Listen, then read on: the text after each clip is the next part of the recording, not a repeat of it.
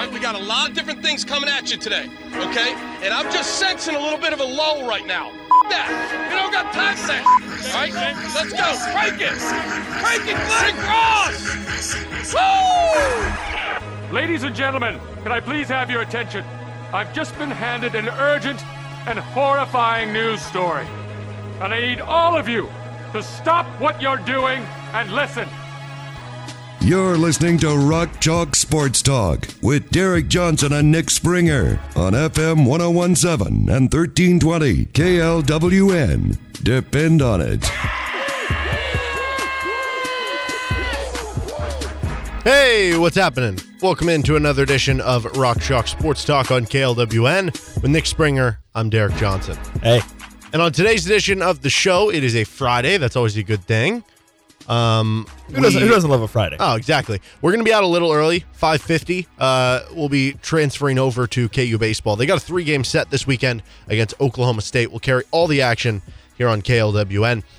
But it's going to especially be a fun show because we got a KU mailbag, so that's always fun, right? Yep. We're going to do that around 3:40. We are going to be releasing the bracket for RCST trivia. Gave a little teaser yesterday with the the top, top four seed release. Little teaser, but today, the whole shebang. Mm. there's there's something about a blank bracket. You know, when you have all the teams that are listed in there, all the possibilities of the world, all the possibilities. Um, I wish we could. I wish there was a way that we could like mainline this to do like a, a bracket pick that people could do like a bracket. But then again, if we did that and we did it for prizes, then couldn't somebody who was in the event tank it in some way to help themselves win prize? I don't know. Uh, maybe. We, we said there was a bunch of NFL could- players today do- that got in trouble for do- gambling. We could do Twitter polls for each matchup. That's true. See who we think people see uh, who the have see to who on. the fans think is going to win. But yeah, I mean, if if you just wanna, if you want, to how about this? If you want to fill out your own bracket Okay. and you send us in a picture of it on social media, and I don't know because we have we only have a limited number of T-shirts. I'm tempted Yeah. to just say if you do that, we'll just give you a trivia T-shirt. Okay. Um, but there is a limit to it. So maybe like the first five people that do that, or maybe if you get like the the, the champion credit. I don't know. We'll figure it out. Or Just you do it anyway. the it anyway. phenomenal. You pick the phenomenal four, and if you get the phenomenal four right, you get something. Get all four right. We will give Or you a you gift get- card and a T-shirt. I don't know. I'm actually fine with that. Yeah, okay, I'm fine with that. If you, no, uh, you know what? Well, I'll, What? I'll do it like this. If you Okay. send in a picture of your bracket on social media at RCST1320, among all the people who send in a picture of it, whoever gets the most points, I'll calculate it, Okay. gets a T-shirt, and we'll give a gift card to. Okay. So it gets you involved even if you're not a part of it. Boom. There you go. Okay, so I like that. Boom. So we'll reveal the whole bracket at 407 because we have a little uh, NCAA what's going on update coming up at 405. Uh, so at 4 or 7, we will do the entire bracket reveal. We also have a video version of the bracket reveal uh, that we're going to post to a YouTube page that we just created. Um, so you'll be able to check that out, and we'll, we'll tweet a link out to that uh, later in the day. So uh, all that stuff coming. We got some Football Friday audio, and we have a Florida Man Mad Libs. Great Friday. Great Friday. That's coming up at the five o'clock hour. Uh, off the top, though, Hunter Dickinson visiting. He's made it. He, I, I think so. We we we're pretty sure. La- the the talk was he was supposed to get here last night, but it sounds like his plane like got delayed or something. So I don't Yeah. know if he got in like late at night or, or what the deal was, but I think he's in town. we we think he's here. We think so. Um, it, it's interesting as we talked about yesterday that he'll be going to Kentucky afterwards. How about this though, in, in regards to the Hunter Dickinson thing? I don't even Okay. know if we should be talking about this because this is very much like the ultimate like rumor. But you know what? Yeah. This is going to be a little uh, a little episode right off the top of reckless speculation. uh, so this is according to Chris Balas, who I don't even know who Chris Balas is to be completely honest. Um, nonetheless, this has been uh, circulating on on social media and stuff for a lot of different people, and it's uh, been going around. Um, again, don't take it for fact, but he is the senior editor at thewolverine.com, which is like a very popular Michigan blog.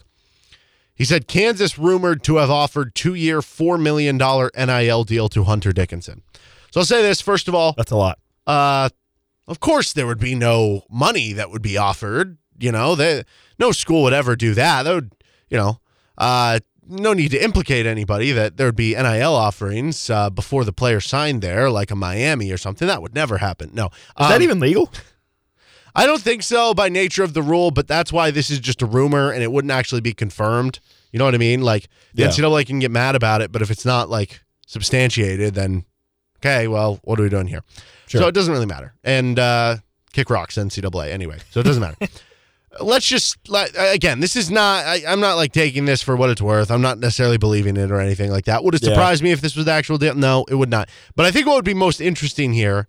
I don't really care about the sum side of it. Like, if, that's what his worth is, and teams are offering them that, then great. Like, what am I going to say about that? Oh, can you believe he's getting four million instead of three million or two million or six million? Like, I don't know. I don't know. I don't know what the the value is. Yeah. But the two years part of that is without a doubt the most interesting part of this.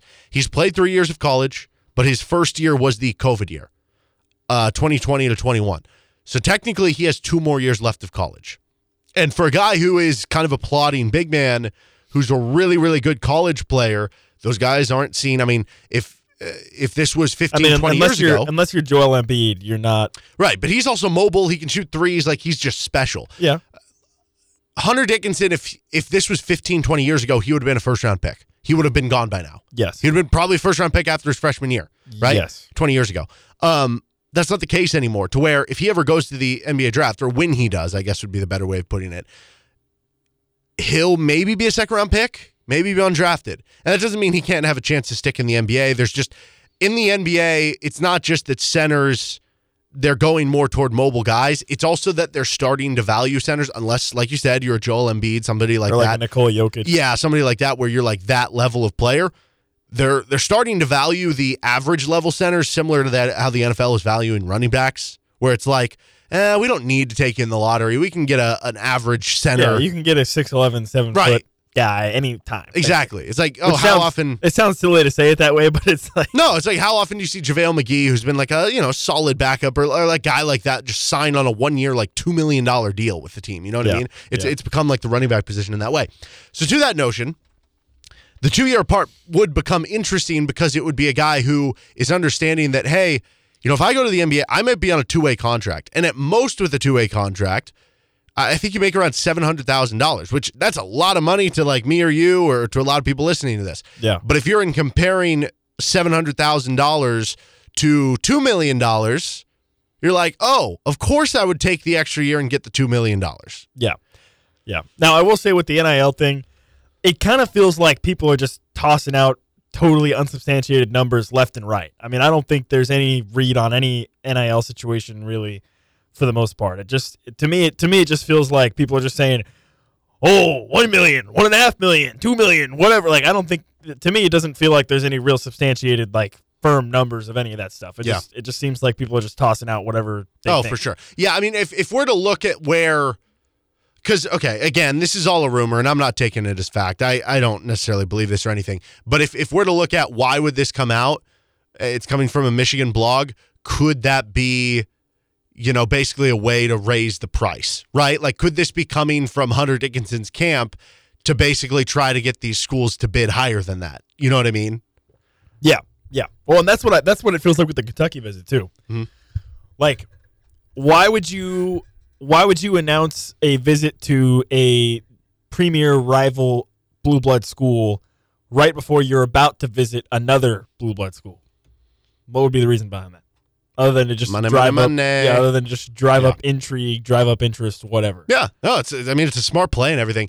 I, I think though, if the idea and and I'm sure because this would you, you can't give like a contract. It's college, so it Yeah. would be one of those things where it would be like if you're here two years, you get that other money. Yes. But we know you could leave after the one year. But still, that would show you that there would be potential there.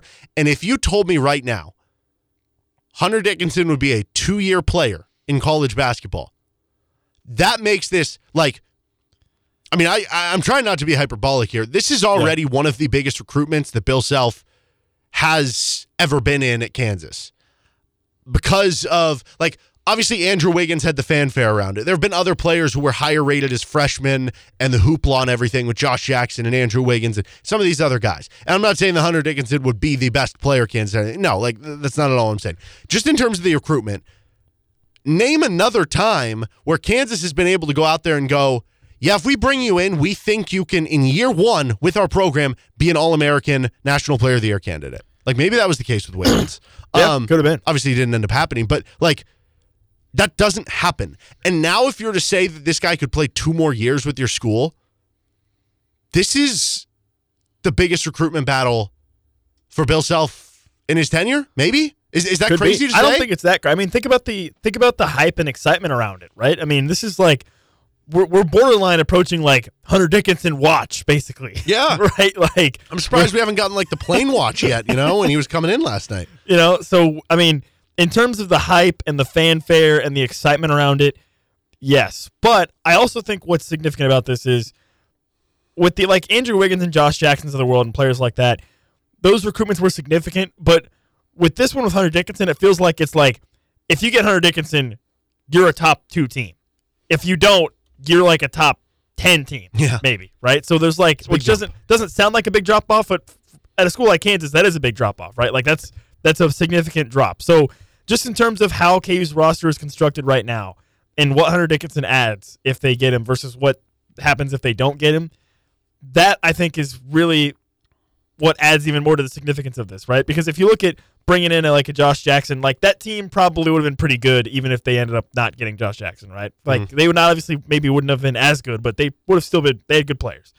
You look at Andrew Yeah, Wiggins. Frank Mason, Devontae. Andrew Graham. Wiggins, his team, that team had Joel Embiid. Now, obviously, he ended up getting hurt, but like they were, they were probably going to end up still being, you know what I mean? Like I feel like this, I feel like with this one, it's like the potential drop off that you could have if you don't get him could be fairly significant. Is that crazy to say? No, no, not at all. I, I think that's an interesting question. Um, and that adds to the hoopla of the importance of you know yeah, that's what I think. There's not another player like him available right now. I, I guess you could say the closest thing. I don't know, like maybe, maybe the Mackenzie and Baco kid, just in terms of potential of what he could be. But like, That's what I'm saying. Like you know, like if KU doesn't get didn't get Andrew Wiggins, but they got the number two recruit, right? it would have been people probably would have been like, okay, fine. I don't know what that is for this situation. Exactly. That's what I'm saying. Like So, if you yeah. don't get Hunter Dickinson, he's What's like backup? he's like the unicorn. That's Yeah. it. There's there's nobody else. I mean, when you look at the other centers, Graham Ike, who was probably I don't know, pretty consensusly the number two center available, he committed to Gonzaga today. Um, and I'm not sure how much Kansas was pushing. Jesse like they- Edwards already committed. yeah, Jesse Edwards. Like they already seem to kind of. but even but but edge of the even those guys are like a clear step below Right, Hunter for sure. right? Like it's not like they were, it's not like they were like equal. Yeah. So I mean, if if KU does not land Hunter Dickinson, it it almost becomes. I mean, it doesn't become scramble mode. Like they'll still get other good players, Yeah, I don't think it's like there's nothing you can do to replicate this. yes, I don't think it's like panic, but it's definitely like damn. Yeah. Right? Like, yeah. No, I mean that's the best way of putting it. Like crap. you know? Um which is why there is this crazy chase for him. And Yeah. like yeah, if you don't get him hypothetically if you have all this NIL money you were going to use on him, you should be able to spread that around to get some other good players at other positions and maybe you load up on I, I think to me what would happen if they don't land Hunter Dickinson, I don't even know if they would go for another center. Yeah, that goes back to our question. We, Yeah. uh, the debate we've had about it is like, if you don't get Dickinson, do you even bother getting another center, or at that point do you just load up on like wings? Yeah, I think you get like a, you know, you get your Harrison Ingram of the world, you get maybe another wing, maybe another combo guard who can score it a little bit for you, and you roll with what you have at the center position at this point. Like it would have been one thing if, yeah, Jesse Edwards was still available. Because I mean, you here's know? here's the way I look at it. With KJ Adams at the five, you got a one seed. Okay, so if you don't get Dickinson and you have to do that again, or with like the combination of Adams and Udeh, whatever. But now you might have. But now if you bring in a couple more scoring wings, you bring in Nick Timberlake. You have another. You have Dajuan Harris is another experienced guy. Like the the ceiling for your team is still probably national title at that point. Mhm. It's just not as like demonstrative or you wouldn't feel as good about it basically yeah, yeah, I think you adjust if you go from. i mean you got a one seed playing kj at the five all season Mm-hmm. if you have Hunter Dickinson, the offense revolves around him. Um, you become more of a like a skilled that's team. other thing like your your entire mindset totally changes Mm-hmm. versus having him or not having him Yeah. Uh, the the plays, the actions you're running are totally different. literally everything Versus if you don't have him, I think what you're steering into more is athleticism. Right? If you if you don't have Hunter Hunter Dickinson, you're going, hey, we have an athletic five man. Um, we've got, you know, athletic guards with Marco Jackson and you know, I don't know, athletic guys up and down the wing. Like I, I think those are the two paths you're kind of on here. And I am worried that yeah, if you don't land Hunter Dickinson, there's not that clear fallback option. Like it, it very much is kind of a, a boomer bust type of thing here. Um, to where again, you Yeah. still will be fine. You'll still Are be you- good players, but are there's, you there's no one close prepared? to it. Are you prepared for the level of panic that is going to happen if KU does not get him? Um, no, I don't think so. I mean, we're so used to we, we talked about Spring Bill earlier. We're so Yeah. used to just him winning all these different races, right? Yeah. Well, I mean, even look at Timberlake. Like that Yeah. was not one that I think Kansas was the quote unquote favorite to get him. So I don't know. Well, it certainly won't be for a lack of trying. Um, Yeah, that's true. you know, I mean, they've they've invested so Right. much into this, which I think would probably add to the disappointment if you don't get him. Yeah. Right. I mean, what's when's the last recruit? I mean, I guess going back to like you know the Wiggins or Josh Jacksons of the world. When's the last recruit that we've seen KU devote this much time and energy to? Truly. This is a good question, and I think that, like, if if he doesn't pick your bait, because okay, you look at like everything across the board, NIL money, KU is going to be just as good, if not better, than any school. Should be yes. Opportunity, uh, is the offense going to be built around you? Or are you going to have a lot of shots inside? Yes. Uh, as much or if not more with KU. Um, are you in a situation where you have an opportunity to win a national title? Check mark. Yes. Are you with a really good head coach? Check mark. Best Yes. in college basketball. Are you with a coach that has shown an ability to get big men to the NBA? Check mark, right? Yes. Think back Thomas Robinson, Yeah, I- I do Morris think- twins. I Joel do think Embiid. that if Dickinson doesn't go to Kansas, it won't be because of anything Kansas did Right. or didn't do. and that's like it's what just going to come down to he uh, you know ends up wanting to go somewhere else. Yeah. It's not going to be like well Kansas got beat out in facilities. Kansas got beat out in what you know everything you listed, right? That's not going to be the reason why he doesn't. That's not going to be mm-hmm. the reason why. yeah, which I think is Which I think why for fans that can be so frustrating when It's- it's, like, yes. oh well, we got the best facilities, we got Allen Fieldhouse, we got so Why wouldn't you want to just come play for Kansas? It's it's it's hard for fans to wrap around their wrap their minds around the fact that you know maybe the kid just wanted to go play with his old AAU buddies or Sure. play with his you know with the Yeah. coach he's familiar with or play closer to home. You know what you don't know. I mean, you know, you don't know exactly what he's valuing the highest in Right. terms of what he wants to do. Exactly. Like maybe he just feels a little bit more comfortable one place or another. So, like you said, it can be frustrating for fans. It can also be a little bit more of like, if KU doesn't land him, I don't think you really blame anyone. It's just a weird No, thing yeah, that happens, just- but it would be very unfortunate. Yeah. you know, it's just there's nothing you can do about it. You just shrug your shoulder you, and go, it would just be like you- literally the response would be, "Damn." Yep. Back to that. Uh, he is Nick Springer. I'm Derek Johnson. We're going to get to our KU mailbag in less than 20 minutes from right now. You're listening to Rock Chalk Sports Talk on KLWN. Depend on it. We got a KU mailbag coming up in less than 15 minutes from right now. You're listening to Rock Chalk Sports Talk on KLWN with Nick Springer. I'm Derek Johnson. KU football has a new commit. That would be one Carson Brune. He is a six foot six, 230 pound tight end from Sioux Center, Iowa, in the class of 2024. And he picked Kansas among his finalist list of Minnesota and Kansas State. Yeah, the big takeaway here is one, beating out Power Five schools. That that's big for Kansas, certainly. And two, six six, getting some good size at the tight end position, right? And it's it's become clear that Andy Kotelnicki's offense does rely on utilizing tight ends as like and like you know, we see Jared Casey's like the H back a lot, so a lot versatility at, with tight ends.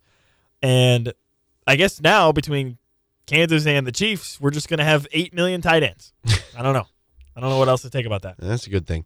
Um, he is the 39th rated tight end overall for the class of 2024, 11th ranked in the state, according to 24 7 Sports. He's ranked 898th nationally in the 24 7 composite, where he is the 37th best tight end. And uh, he plays at a school that doesn't pass a ton. I think he only had like, it was, I don't know, like 10, 15 catches last season as a junior, but they run the ball a ton. Uh, he's obviously got the size for it 6'6, 230. He's a good athlete. He plays other sports, so you expect him to project into being an even better player. And yeah, I mean, what you talked about with the tight end group, um, it feels like they're just gonna, you know, it's it's almost like with the quarterback position, it feels like you just bring in one every year and then you just deal with the guys transferring and stuff like that. I, I wonder if that's what they're gonna do with tight end because of their usage of it, because Andy Kotelnicki familiar there, he's the tight end position group coach and stuff. And you think to you know the tight end group that KU has right now. It's really good. Uh, this will be the last year of Mason Fairchild, and then you have uh, Trevor Kardell for a few more years. Jared you can have a couple years got, for Jared what, Casey. two years left? Two years, yeah. Um, and then you have I don't know Will Huggins might have like two years left. Vita Noah might have a year or two left. Uh, Jaden Ham comes into the program, local in-state kid who's really good from over at Eudora. Yeah. Basically, this allows you to just keep having a super deep tight end uh, situation, and and that you'll always have like if you keep bringing in one every cycle, who you feel good about, you're always having the next guy up, which that's a good thing. And I thought I thought Michael Swain made a really really great point uh, yesterday during our interview. Which, if you missed it, you can listen on the Best of RCST podcast. I thought he made a great point when talking about KU football's recruiting, in that in in the past at this time, Kansas has been. I don't think scrambling is the right term, but they have been trying to fill out their scholarships, right? They've been trying to find more guys to fill out their scholarships for this upcoming season. And now this this season coming in, it's the opposite. They have they're looking to get rid of they're trying to get make sure they're at the number. They have too many guys right now. But what that allows them to do is that allows them the luxury to go out and start thinking about the future, right? And I've I've really been thinking about this. When it comes to KU football, I mean, there's so many different reasons why you could can look at their futility and the reasons why they struggled. But when I started to really think about it and really narrow down some of the issues, it's kind of come down to staffs year after year, whether it was David Beaty, Charlie Weis, Les Miles, whatever. They had to focus so much on trying to set their rosters for the upcoming fall that they never had maybe necessarily the time or energy or resources to think long term, to think beyond like the next year, right? Like, hey, we we got to get whatever amount of guys for this se- upcoming season. Forget about the next season after that. We got to focus right now on this season. Mm-hmm. It feels like now with the the foundations that have been established for KU over the past couple of years with Lance Leipold now, they now have that luxury of, hey, listen, we're pretty much set going into this fall. Like we know what we're dealing with. We have our roster pretty much set, and in fact, we need to get rid of some guys to make sure we're at the scholarship limit. Now we can go out, and this is what Michael Swain talked about yesterday. We can go out in the summer and really, really push hard on the high school recruiting class that's going to be for the following season, right? And this, I think, might be the start of that. This might be the, might be the start of that. Of okay, now we can go out this summer and we don't need to be nervous or anxious about what we're bringing in in the fall. You know, we're pretty much we we under, we know what we have, and now we can go out and say, hey, let's go and push hard for the next season's high school class and really start focusing on that and hitting the ground running there uh, to, for for the future. And I just the more I thought about it, the more I think you know I don't feel like many coaches in the past for KU since the Orange Bowl had that luxury or had that time and energy to to be able to do that because they in some cases I think they were so focused on hey, we got to figure out what we're doing for this upcoming season. Like forget about the next season. We got to figure out what's happening this season. Now it feels like with Lance with what's been established over the past couple years, they they know what they're coming into with the fall and they can say, "Okay, now let's go out and attack the recruiting trail for this next upcoming high school class," which is something that I don't think previous years Kansas has had the ability to really devote as much time and energy to that. It's already off to a good start too. Yeah, uh, Bruin yeah. is now the fourth commit for the class of 2024. And, and Michael Swain alluded to it. He said, you know, hey, June is probably going to be the, a big recruiting month for KU football in the high school.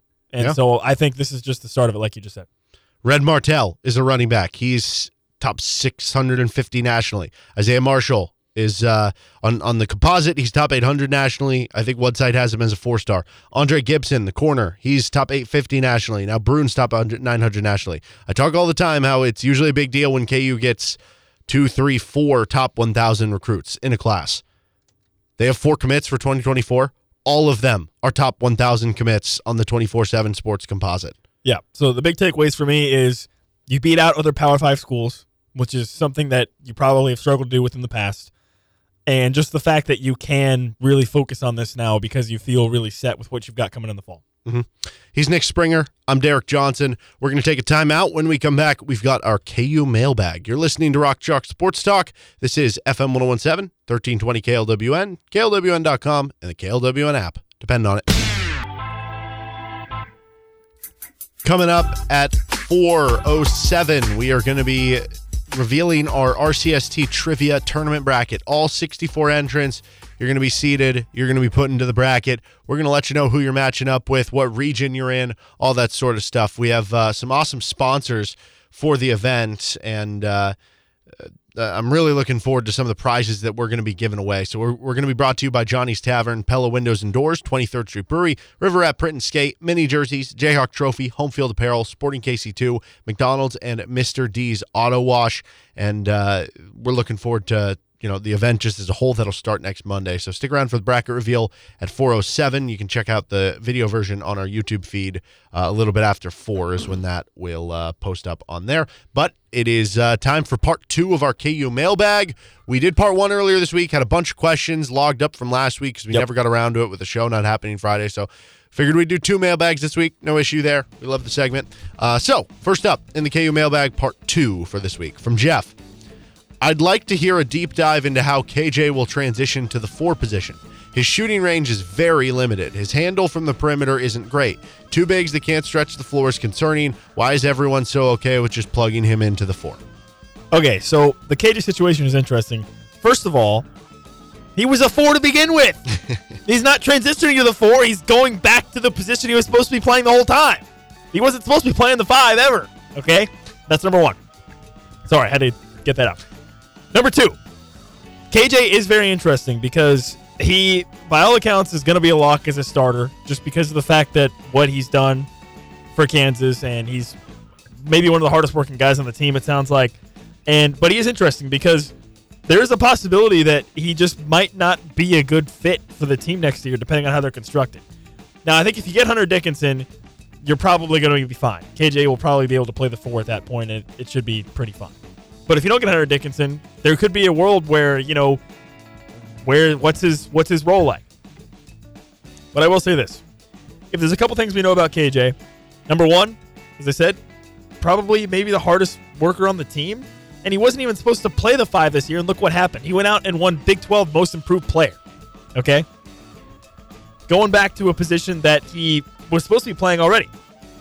So while I understand there is some concern regarding KJ's role, there are two things that I will say to basically curb your concern for the time being. Number one, KJ has shown incredible and remarkable versatility, attitude, and work ethic through his entire time at Kansas. I have no, I've, I've been given no reason to believe that KJ would not be able to adapt and perform at a high level of whatever he's asked to do.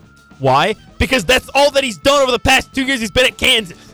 I mean, think about the situation that he's been put in over the past two years. He's got to play a whole new position, go to the five.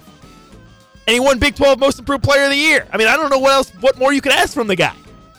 So, regardless of whatever he's going to be asked to do next season, I'm confident that he, while there may be some growing pains, which there was for him earlier in the season when he played the five, there were growing pains certainly. I'm confident that he'll be able to to work that out and be successful because he that's what he's done. He's given he's shown no reason to believe for me to believe any any other reason why that why that wouldn't be the case. So I think that's that's for sure the biggest part of this. That you're talking about I, again. Yeah, he was he was Big 12's most improved player. At a position he didn't even play. Right. So why are you to think that he's just a complete product now? He soared so much from from year 1 to year 2 at Kansas. He should get better in year 3. I think that'd be silly not to expect him to get better. Um Well, I think it's just silly to to not expect him to be able to do whatever he's asked to do. Sure. Because that's all he's done in his career. Yeah, no, I do think the shooting is a valid point, and I think obviously if you add Hunter Dickinson, it alleviates this a little bit because Dickinson can shoot threes a little more regularly, and that makes it a little bit better of a fit. Um, I will say we did see the progression of KJ and being able to at least shoot like mid range last year. Um, he it wasn't like super consistent, but he ended up in in shots that were listed as short to 17 feet, but jumpers. So this doesn't count like Okay. runners. So, it like, doesn't layups? count. Yeah, it doesn't count runners. Doesn't count layups. Doesn't count dunks. It has to be an actual jump shot, short to 17 feet.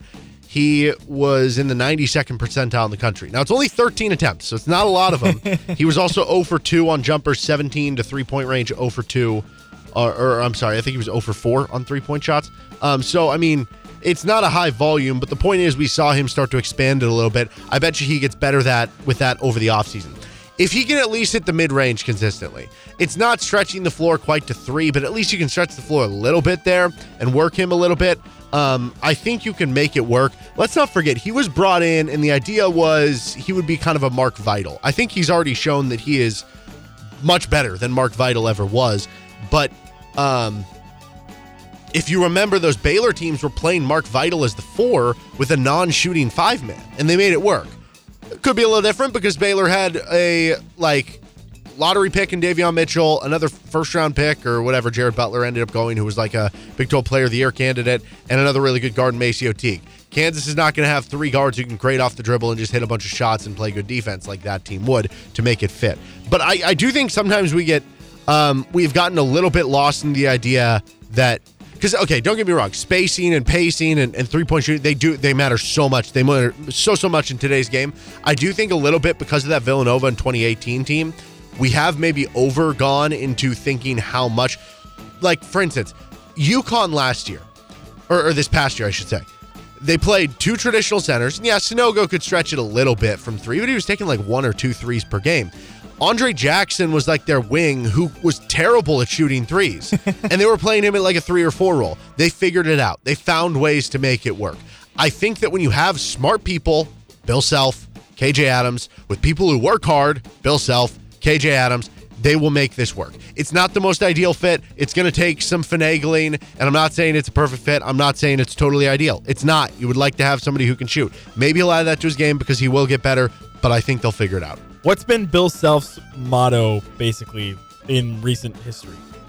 Give me the five best players, and I'll make them work on the court. Mm-hmm. Nothing else matters.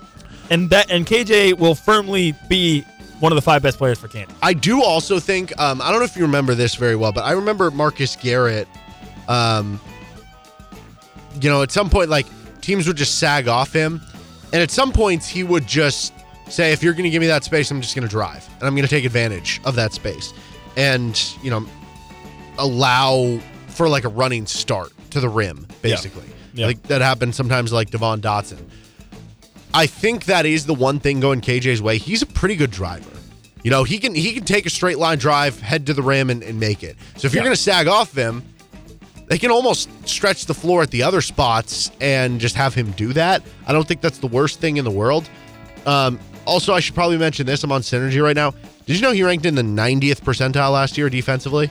KJ? I mean, some would say he's pretty Yeah. good on the defensive Remember, we end had of the ball. the, uh, Bill Self gave the quote about how he thought KJ was one of the better, one of the best blockout men they had, but Yeah. because he's smaller, he never got all the rebounds. And I think that's part of it too. With him being a four, I think, yes, the biggest question is the shooting.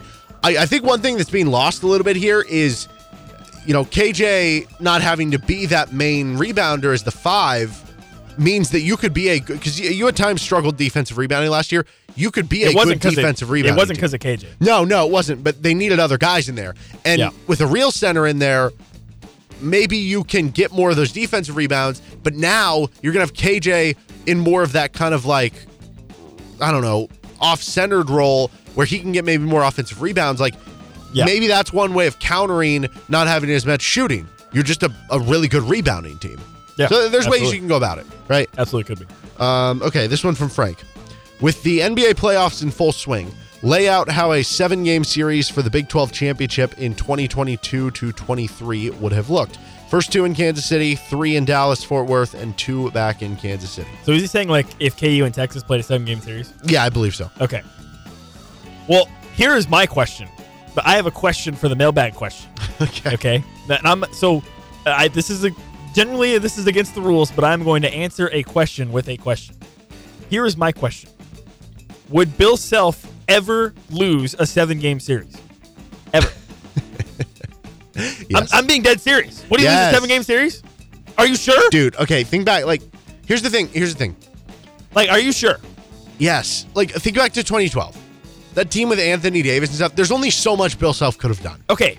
Besides Anthony Davis, Well, literally one of the greatest college basketball players ever. What besides Anthony Davis, would Bill Self lose a seven game series against any team? I mean, may, I don't yes, think he would. as you go back, dude. I mean, there have been some Kansas teams who have been like three or four seeds. Those teams obviously would have lost to many teams in seven game series. It's not just Are you automatic cure. Yes, This guy's got 17 Big 12 titles. Would he have more national titles and stuff like that? Yeah, of course he would. Of course he would. Like, you know, 2011, maybe you lose game one to VCU, you're probably winning the next four. And then you're, you're winning four, you know, four to one or 4 0 against Butler. And then you're probably beating that UConn team in either six or seven. So, like, are you going to have more titles out? Yes. But, like, to act like they would Okay. never lose a seven game series, Well, I don't but know. okay, let's There's only so extrapolate much out. a coach can do. They can make the best adjustments in the world. If the players aren't as good, like if Let's extrapolate out the uh, NBA playoff thought process here. Let's say college basketball adopts like an NBA playoffs type thing. Mm-hmm. So the Power Five conference champs are in the playoffs, and then like the top three highest rated non-Power Five teams are in the playoffs. So you have eight team playoff. Does Bill Self win those every year? no, not every year. How do you? wh- I, how? Dude, do you okay? Literally, they lost by 400 points to USC like two years ago. It- I see what you're saying. Like a lot of the years that they end up getting one seeds and maybe haven't made as deep of a run as possible. Like, of course, those years they do better. That's not a guarantee. I don't know. I mean, you would be talking though, uh, having Bill Self in a series where you're repeatedly playing the best, uh, playing the other team. Yes. His ability to adjust, Yes. and yeah, they do really well. I mean, how many times? I mean, think about it this way: How many times has Bill Self been swept in Big 12 conference play? It's not often. Like two, I think. uh, it's let's see, Oklahoma State, And I think didn't Texas get him one and time? And then Texas did it like two years ago. Um, so here's the thing. I mean, that's only two games, but Texas beat KU back to back times, finished the season, and neither one was close. Now, True. one of them was without Fine. Bill Self. sure, yes, okay. Um, and I guess that's part of it. Are we assuming because at this point in time, the Big 12 championship, you didn't have Bill Self, so we have to assume as part of this?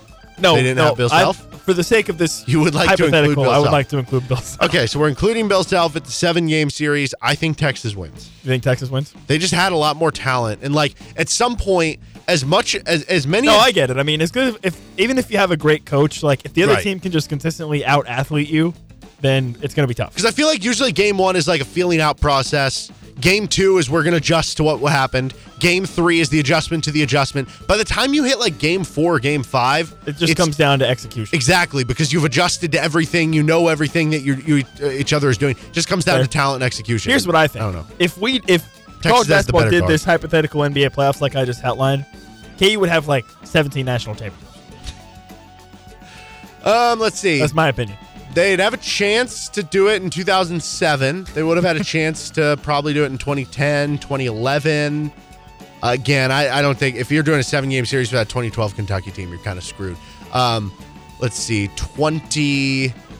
Honestly, the the 20 the the Andrew Wiggins team, if Joel Embiid was healthy, that team would have been very tough to beat if it was a seven game series because they were up and down, but they could have afforded it in a seven game series. Like that team, it was, it was going to be tough for them to go deep in the one game elimination, which they didn't, but in a seven game, it might have been okay. Uh, 2016 might have done it. That would have been a hell of a series with them in Villanova, seven games. Um, 2017 would have done it for sure. I think. 2017, I think they would have, but yeah, that it would have been close. Like if they're playing North Carolina or Kentucky at that point, but I don't know. Yeah, maybe. Uh, 2018, no, I don't think so. Like there would be games that they their their series would be fun because they would be the classic like um we beat somebody by Win by 40, lose by 40. 41 game, then lost by 40 the next game. They're just like very up and down because the variance of threes. And then uh, 2019, let's see. no. 2019, no. 2020, yes. Yes. 2021, no. No. And then 2022, Yes. Yeah, maybe. Sure, why not? They won the title. Uh, and then this past year's team, Mm, are maybe. they winning a seven game series with UConn? I don't know. It's probably, going to seven games. It'll be close. yeah. It'll be close. Like, Yeah. same with if they're playing Houston or But Alabama. again, this is assuming they have Bill Self. sure, of course. Yeah, yeah. All right, this one from uh, Josh. Who will lead next year's team in scoring? Okay, so the easy cop out answer here is Hunter Dickinson if they get him. right. okay, but the question becomes more interesting if you take away Hunter Dickinson. So I want to approach it from this from this standpoint. I'm going to approach it from the angle of who is not going to lead the team in scoring. Okay. Okay, that's how I'm going to look at this. It ain't going to be Dajuan. Okay, Could it? I if it's Dajuan, I think he have problems. It's probably not going to be KJ or Ernest or Zuby. Mm. Probably not Running Timberlake. out of people. probably not Timberlake. Who are you left El with? Marco, like I don't know how much Marcus he's gonna score. You've just eliminated like everyone Well, on the I think roster. it would just be whatever other scoring wing they get instead of Dickinson. But what if it's Harrison Ingram? He averaged like 10 and a half at Stanford. I don't think it's Dajuan. I mean, maybe it's Marco. Okay, here's your, here's where I'm going with this when I was thinking about this because you're right. If Hunter Dickinson, that's clear runaway answer, easy. If it if But Hunter listen, Dickinson doesn't because come- we are men of integrity, we're not just going to cop out and say that. We're Yeah, going to go through this. So I think there's a case to be made. Let's say let's say Hunter Dickinson doesn't come. Let's say with those other two scholarships they have left. I mean, obviously, also I think if, What if do you Kevin think McCullough Dajuan's going to average like 16 points per game and eight No, assists per no, game? I don't. I don't. But here's here's the scenario where that uh, where Dajuan ends up leading the team in scoring. You add Harrison Ingram, who again ten and a half points per game at Stanford. Okay. And then you add. I don't know. Pick another player to add. What, like Arterio Morris, Jaylon Tyson? Uh, sure. Yes. Jaylon all of the- Tyson? all of the above. All right, we'll just say Jaylon Tyson. Jaylon Tyson averaged like 11 a game at Tech. He would be more of like a spot up shooting wing for this team. Okay. So now your starting lineup is I don't know. Uh, I don't even need to do starting lineup. Basically, the players that are playing the most at that point, like, are we really going to pick Nicholas Timberlake? No. Like, I think he'll have a big role, but Yeah, lead the team in scoring. No. probably not. No. Uh, Marcus Adams is a true freshman. Like, no, not No. expecting that. No, Ernest Marco Nzubi- could. I guess, but I, I don't know, man. That's a lot of faith to put in in, in a freshman who you don't know about the jump shot. I'm not saying it would be good if he did, but Well, and then Ernest and Zuby, we know they'll get a bunch of lobs and probably shoot efficiently from the floor, but you know, uh, No. they haven't shown anything from their post game. I think at that point, basically, you're saying Kansas most likely in that scenario where you don't get Dickinson, you get those other wings, is probably going to be one of those weird teams that has like four or five players That average, who like, averages like between nine to thirteen points per game, and nobody gets more than like thirteen points per game. And if thirteen is the number. Could Dajuan get to 13? I don't know that I Probably. expect it, but that's not out, out outlandish. that's not that crazy. Yeah. Now, would it be crazy either for KJ to get to 13? I mean, he was at No. what during Big 12 play, Dude, like 11 there was that stretch of games where game? he was getting like right? 18 points a game. So I don't think that would be crazy either. What if he just becomes this menace of like nobody? He's like a bowling ball. He just drives. nobody can stop him. Like he's just too strong. He's just a tank. and now that he's on other four men, like they're weaker than the centers, and he just drives on them and just ends up with 13, 14 a game, just driving to the rim. Is KJ the answer? Could be. That's weird. I mean, I, we, we went. I just went through, and there's not a lot of other options. No, there's not. That's a tough one. All right, uh, one last one for this one. We'll save the other one for uh, next week. Kiss, Mary, Kill. This is from Lyle. Sorry. Uh, Harrison Ingram, Jaylon Tyson, Matthew Cleveland. Okay, so is this me personally, kiss Mary Kill, or like what I think is going to happen with the team? Like what, like what I think Bill Self's going to do? How Do we you personally? Me personally? Yeah, we'll do each personally. All right, I will. I guess I'll. Well, I guess I'm kissing Harrison Ingram.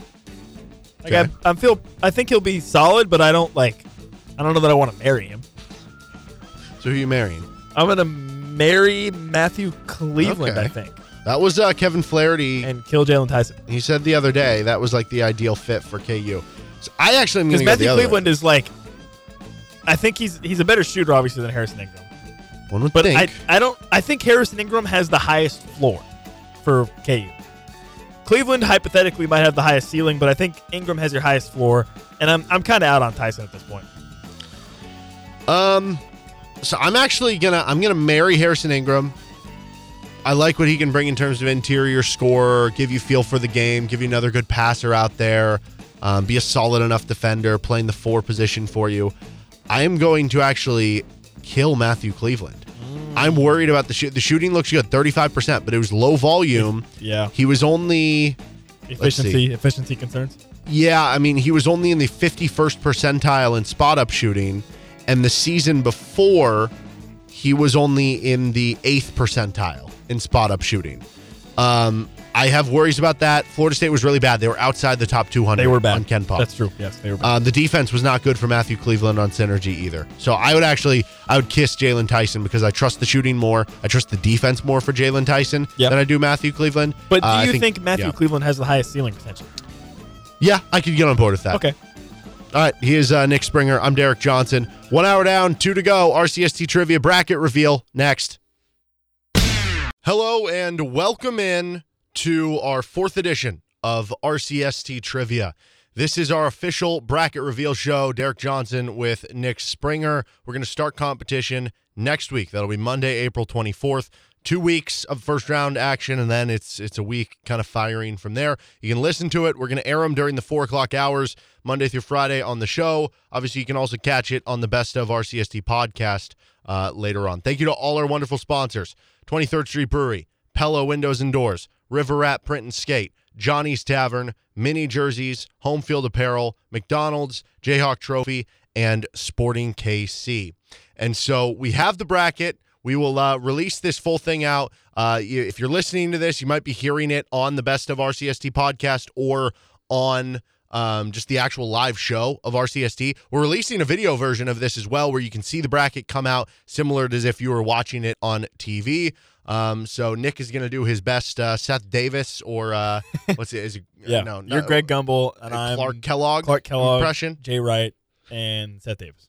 Okay, perfect. Um, so with that being said, let's get into some of the details here. Uh, as you can see on, on the video element of this, uh, prizes. We have gift cards to Johnny's Tavern, 23rd Street Brewery, McDonald's, Mr. D's Auto Wash. We have t-shirts to RCST Trivia uh, from River Rat Print and Skate. We have home field apparel shirts for KU. We have hats from RCST Trivia hats to Johnny's Tavern hats. Kansas basketball mini jerseys from Mini Jerseys. Sporting KC2 tickets. Trophies and engraved tumblers from Jayhawk Trophy. The big screen TV. We might have an overnight stay. I think they're still trying to finalize that at a hotel here in Lawrence. And most importantly, you earn me and Nick's pride and respect. Yes, hundred percent. Pride and respect to me is the most important thing about this whole thing.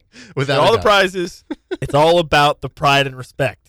Okay. Uh, seeding criteria. For those of you who might be wondering, why am I this low of a seed? You're disrespecting me. Uh, one, just prove it in the arena. Just prove it in the actual games. Two, it's based on this.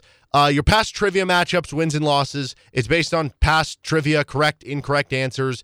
It's also based on entrance date. If you enter before someone else and neither of you have been in it before, or if you enter before someone else and you have around similar records, they might get the nod in front of you. But the last part of this and the most important part of this, because none of these, I'm not saying, you know, one of these is 25% and another 30%. No, this is an art form. I just take all these into account and I try to make it as lined up as possible. But the most important thing is lining up people in the same regions that can play in the same day and time range. Not just your first round matchup, but your second and possible third round matchups after that. You know, sometimes it's, it's hard to line everything up that everybody would work out into like a grade eight matchup, but usually we just kind of let that roam for where we need to go. So those are the uh, parts of, of the seeding criteria. Don't be offended if you're a lower seed. It could be because it's your first time in Hey, or you if let you're mad late. that you're a lower seed, just don't suck, and you'll be a better seed next year. You know, I like I like that. I like that better. Um, okay. That said, let's get into the bracket. We're going to start in the top left region of the bracket. This is the 23rd Street Brewery region of the bracket. And your number one overall seed, the one seed in this region, is Tyler Feist. He is your defending champion, went 24 0 on picks last season. His 16 seed is going to be Chris Freeman. This is the uh, trivia debut for Chris. So uh, tough going against the one seed. The eight seed in the region, uh, these 8 9 matchups always tough. It is Russell Heitman. He uh, 0 2 in trivia matchups, but he's 6 2 on questions. Just run into a couple tough early round matchups. We'll see if he can get over the hump against Nathaniel. Uh, and Nathaniel um, Abeda, I believe is the way to pronounce it. He's making his trivia debut as well. Over to the 413 matchup, we've got Brian Rainey. Brian's been a uh, consistent in this thing. Four and three record in trivia matchup, 16 and four on pick. He has one sizzling 16 appearance. His 13 seed is Garrett Hart. Garrett is a uh, LHS alumni, and uh, I know that'll make Matt Llewellyn at 23rd Street Brewery happy, and he'll be penciling him in far in this region. It is Garrett's first appearance in trivia. The five matchup, these are the ones that people always like to pick the upsets with. Kyle Coffey, he has three trivia wins all time, 15 and 10 in questions. His 12 seed is Mike Makey. Mike making his trivia debut. Evan Riggs, who we've had in this the past couple years, has flamed out early. Mike, one of his good friends, is trying to get vengeance for him. What do you see on this top half of the bracket that you like? Okay, I feel bad for Russell H because you said he's he's he's done really well in trivia, but now he gets stuck with a, pen, a potential one seed matchup in the second round. Like that is that's brutal for my guy up there, Russell. And then in the bottom half, uh, I, I actually I don't know Mike Mickey, but I know a lot of people that are good friends with him. I think he's a pretty knowledgeable guy. that's an interesting 12-5 matchup. I think. Okay, so you're circling that 12 maybe early Maybe. on in this thing. Uh, to the bottom half of the 23rd Street Brewery region, the six seed is Blake Farrell. He is one and one in trivia matchups, but he went five and one on questions. He also participated in the football edition trivia, did very well, very very knowledgeable there. So he's going to be a tough six seed. His 11 seed is Calder. I don't know if that's the proper way to pronounce it. Calder, Calder. Uh, apologies uh, on behalf of myself for uh, if I get it wrong, but Malin is the last name there. He is making his trivia debut. The three seed is Andrew Wymore. We've seen Andrew be hit or miss. He's been a, uh, I think, first weekend exit in two of his three tournaments, but the one that he wasn't a first weekend exit, he made it all the way to the Phenomenal Four. Ran into the buzzsaw of Doug Crumpton Murray last year. He always knows his stuff. That's a tough three seed there. The 14 is Kristen Martin, the uh, wife of one Kyle Martin. I guess I should say Kyle Martin is the husband of one Kristen Martin, who uh, put a scare into Andrew Filer, I believe, in the first round last year as like a 15 seed. So she moves up to the 14 line after answering four correct trivia questions correctly in her first round matchup a year ago. Could she put another Andrew on uh I don't know, upset, Upset watch. alert, yeah. The seventh seed is Eli Loney. Eli, always a, a loyal listener to the show here on RCST. He had his best he- he- two trivia appearances for him. Last year, he did awesome. He went to like the really hard round or something and then lost just to a, a really tough matchup, but that earned him a higher seed. And so now he gets a seven seed this year. See what he can do. His 10 seed is Pete Akers, who's making his trivia debut. The two seed in the region is Garrett Nice. He made it all the way to the grade eight in his trivia debut last year, 12 and 2 on questions. And his 15 seed is going to be making their trivia debut. It is Kyle Brooks. What sticks out to you about the bottom half? All right, here's my first very, very bold prediction of the tournament. Blake F, the sixth seed, is going to the Sizzling 16. Okay, so Blake F. Wow, pulling That's- the that's upsets there. That's All my right, I love there. it. All right, and overall, you can see the region here if you're watching on our video stuff. Um, do you have an early thought on, on who your pick of the grade eight is? Mm, so, like I said, I like Blake F in the Sweet 16 or in the Sizzling 16. I think the I think Tyler. I mean, he's uh, he went last year, right? Yeah. Yeah. Okay. Yeah. So I think he's probably feel. I feel pretty good about his path. Uh, I feel like I said, I feel bad for Russell, who's who's had some good performances, but another tough matchup uh, on that eight nine line. That's tough for him. So I'd like Tyler. I think to get to the grade eight here from the top half and from the bottom half. mm, I don't know. I mean, I could just ride with Blake all the way to the to the grade eight here, but I might have to go with the with the two seed Garrett. Okay. So I think the ones in the twos make it through, but there are some possible upsets Yeah, there. there are. That's the beauty of RCST trivia. Okay, on to the Pella windows and doors region. This is your top right region with our number two overall one seed. That is Eric Hansey. He has finished first, second, and third, not successively, but over the three years of trivia. He is. I think right now you you would have to say Eric is the goat of RCST trivia. We've had three different winners: Tyler, Isaac, and Eric. But you know, Tyler has a third place finish in his other year. Eric has a third and a runner up. Isaac has another phenomenal four, but maybe not that third top three finish like Eric has. So he might be the GOAT right now. His hmm. 16 seed making his trivia debut. Bob Suko. We'll see if he can pull off the upset of all upsets. The eighth seed in the region is one Michael Plank. Michael making his trivia debut for the basketball side. But if you remember, Michael was the winner of our football side of RCST trivia. Now he is self-proclaimed that he he obviously knows his KU football stuff. He won KU Yeah. football, but that he says that he is not nearly as knowledgeable about basketball. Did that we'll factor into his seating at all? It, it- yes, he- like it him him saying that. Well, also he hasn't appeared in this before. Okay, so uh, a little bit of both. factors. Yes, they did factors. factor in. Um, but we'll see. I mean, you could have a, a potential champion versus champion just in different lights uh, matching up in the second round. But he's got to get by Jonathan Lopp, who is his nine seed. Uh, Jonathan is making his trivia debut.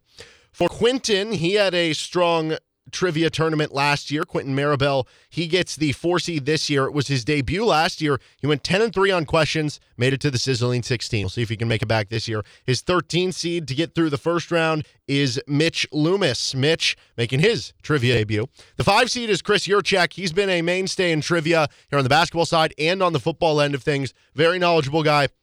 He uh, has gone 25 and 8 all time on trivia questions, 10 and 3 last year, two sizzling 16s in his past. And his 12 seed is a battle of Chris's. Will it be Chris Oh. or Christopher? Christopher Bolke. He has gone 0 and 2 in his previous trivia matchups, 4 and 4 in questions, but some are wondering if this is going to be the year So, that he puts everything together. Is this like when you get the Tigers versus Tigers matchup? yeah. Chris versus Christopher. Chris will win. I can guarantee you that. I think Uh, I think if uh, Chris Yurchek wins, Christopher has to go by Chris, and if Christopher wins, Chris Yurchek has to go by Christopher. I think those are the rules there. Anything stick out to you about the top half? Okay, I know that you just uh, showered a bunch of praise on Eric, but I don't know, man. Michael won in football. That th- what that tells me, what that tells me is that he understands what types of questions are going to be coming, and he knows how to better study for the. Even though this is his first appearance, he knows what types of questions to expect. He can study better. Eight one upset could be in the cards here in the top half. Okay, Of this, I uh, in the it. top half of this I did see Michael on social media said he just wanted to avoid the seven or ten line, so okay, he did. well, he's on the eight. I, and then Not much better. in though. the bottom a one in the second round. In the bottom Pos- half, possibly. I like I like Chris J here. Okay. he said he, he's made a couple runs. He's got the experience. I think he's got a chance to get this season 16 as well. Bottom half of the Pella Windows and Doors matchup. The sixth seed is Mike Colton. He's been a mainstay in trivia. Been in all three years. He's gone seven and three on questions. His first ever debut matchup, he did very, very well. We'll see if we can get back to that. The 11 seed making his trivia debut, Lane Gillespie. This uh, continues a line of we have a lot of former either RCST interns or workers that are in this event. Nick Schwert, who's the villain of the tournament, he's a two seed in one of the regions. Um, we have Jared Lenz, who was a former RCST intern. Sam Oliver was a former RCST intern. Lane used to work here. Uh, could that give him any edge? We'll see. He's an 11 seed, so should be tough. And then the three seed is one Kyle Martin. Kyle has made three sizzling 16s. There's not a lot of people who have made all three sizzling 16s. It's a very short list. He's gone 29 7 on questions, 11 and 1 last year, but unfortunately, the one that he missed was the one that did him in. We'll see if he can make it past the sizzling 16 this year, but he's got to get by the first round first. And his 14 seed is Spencer Pozek making his trivia debut.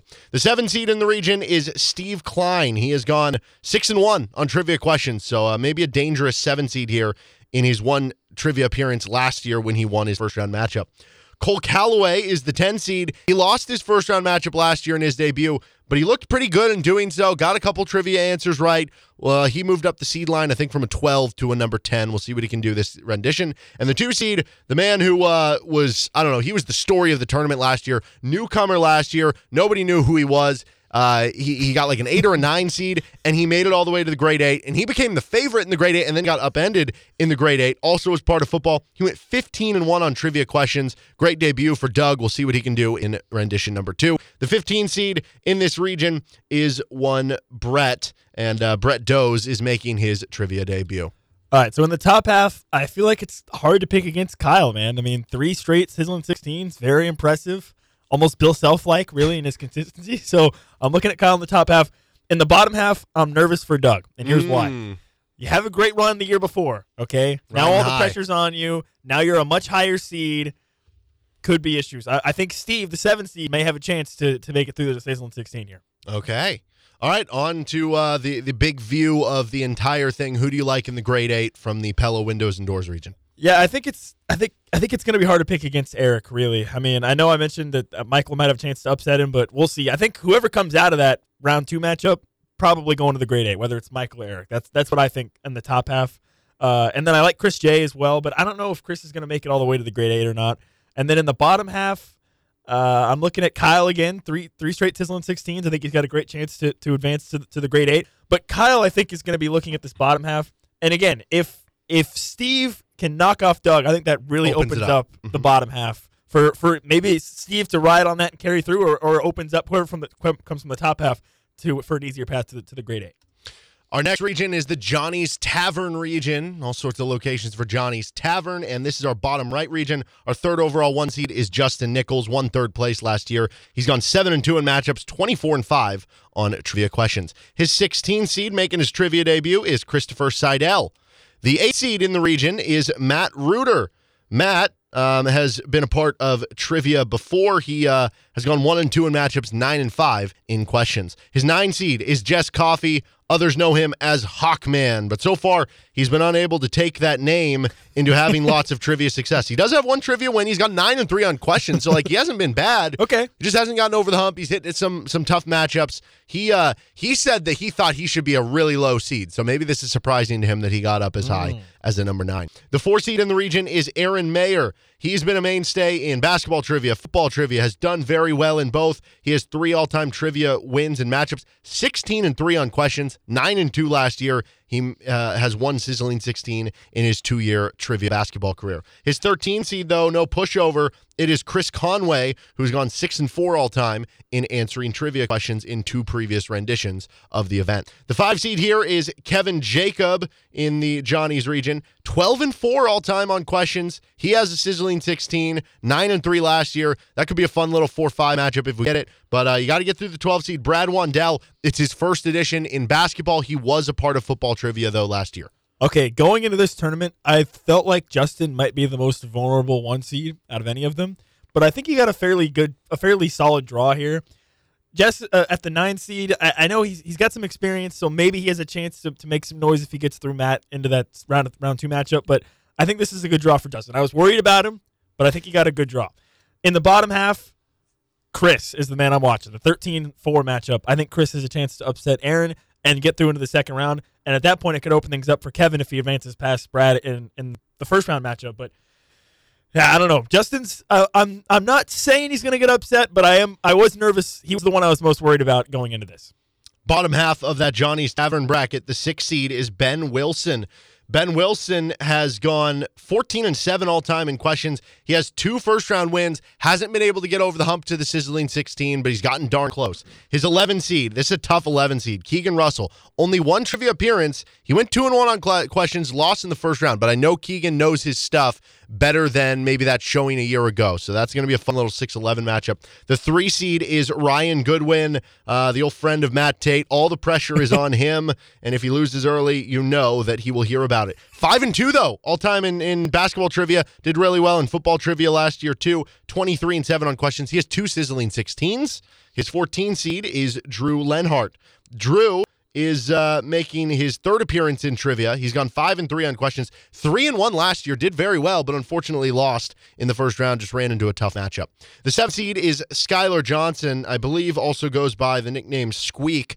He uh, was a a fun contestant early on in the, the event. So he was year one in the event. He made it to the sizzling 16, I believe, by answering three correct questions in two matchups. Wow. Just ran into some easy matchups, made the sizzling 16, got a high seed in the 2021 event, and he lost on like the first or second question. So he is the ultimate. these games end in the first or second question, one way or another. The 10 seed he's going up against, Ty, I don't know if it's Roel or, or Raoul, but apparently these two are friends growing oh. up.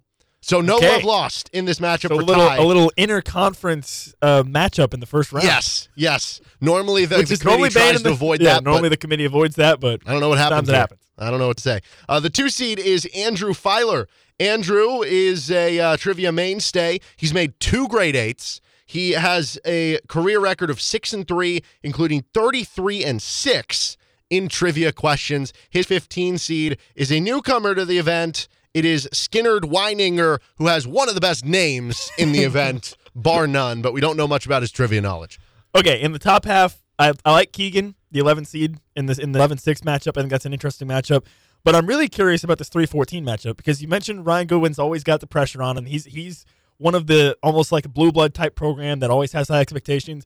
But his 14 seed, Drew, you talked about it, is an experienced 14 seed, right? So this is not some mid major who made, got lucky and made the tournament in their first season, and you know by winning their conference tournament. This is a this is a uh, an experienced team at the 14 seed. So I'm I'm watching out for that matchup. I don't think Drew will get the win, but I, I I'm keeping an eye on it. Okay, could in be the a bottom, little dangerous. Yes, in the bottom half. First of all, Skinner, fantastic name. I don't think he's going to get past Andrew though. I actually like Andrew pretty much to get through here pretty cleanly. I feel like out of the bottom half into the sizzling 16, and depending on what happens with Ryan and Drew in the top half, I think Andrew has a maybe an easy path to get to the to the grade eight here. On to the entire view of the Johnny's Tavern region. Who do you like in the grade eight? Oh yeah, so in the bottom half, I like Andrew to get to the grade eight. I think he's got a pretty easy path. You talked about how Skylar is a little shaky sometimes, wins some games like thirty-five to thirty, not very much scoring. If you can't score in this, he's the Virginia. He's the Virginia. exactly, but look at look at what look at what's happened to Virginia. So I'm, I I think Andrew F has a pretty easy path into the grade eight. From the top half, again, I was nervous about Justin and the one seed coming in. I think he got a pretty good draw though. But I think one of the four or five seeds is going to make it into the grade eight from this part. So either Aaron, maybe potentially, but Aaron's got a tough matchup against another experienced 13 seed with Chris. So maybe Kevin, one of those guys. I, am not. I don't think Justin's making it to the grade eight, but I like Andrew out of the bottom half. Our last region, the bottom left region, this is our fourth overall one seed, the River Rat Print and Skate region, and it is Ryan Brown. Made the phenomenal four in his trivia debut last year, 17 and 2 on trivia questions. His 16 seed is Derek Ho. No, this is not me. Uh, Derek Ho is making his trivia debut. The eight seed in the region is one Paul uh, Stevens. He went 0 1 last year in his matchup, so that might make you think, okay, well, first round out last year, but he went 4 and 1 on questions. Just ran into a really hard matchup that got him a higher seed this year. He got an eight seed. We'll see if he takes advantage. His nine seed is Dalton Jasper. He uh, is looking for his first trivia win. This will be his third appearance. Four and three on questions all time. Always a toss up when you get those fun little 8 9 matchups. The four seed is one of our former RCST interns. That is one Sam Oliver. He uh, made an appearance in the initial RCST trivia, made the grade eight. Okay. And then he didn't appear in 2021, appeared back again last year, but lost in the first round. So the ultimate hit or miss there, but 16 and 2 all time on questions. Feel pretty good about Sam as a dangerous four seed. The 13 seed in the region is Tyler Kring. He's making his trivia debut. The five seed is Samuel Davis who uh, uh, for Samuel, he's been a trivia mainstay too. He has two all-time wins, gone 11 and 3 on questions. Seems like he's always running into tough matchups in the, the tournament, but he knows his stuff. Went 4 and 1 last year in the questions. His 12 seed is uh, Dalton and Dalton Kane is making his trivia debut. Possible uh, matchup of the the Sams in the second round though. Yeah, and actually, I think Samuel D, the five seed, has a really good chance to make the Sizzling 16 here.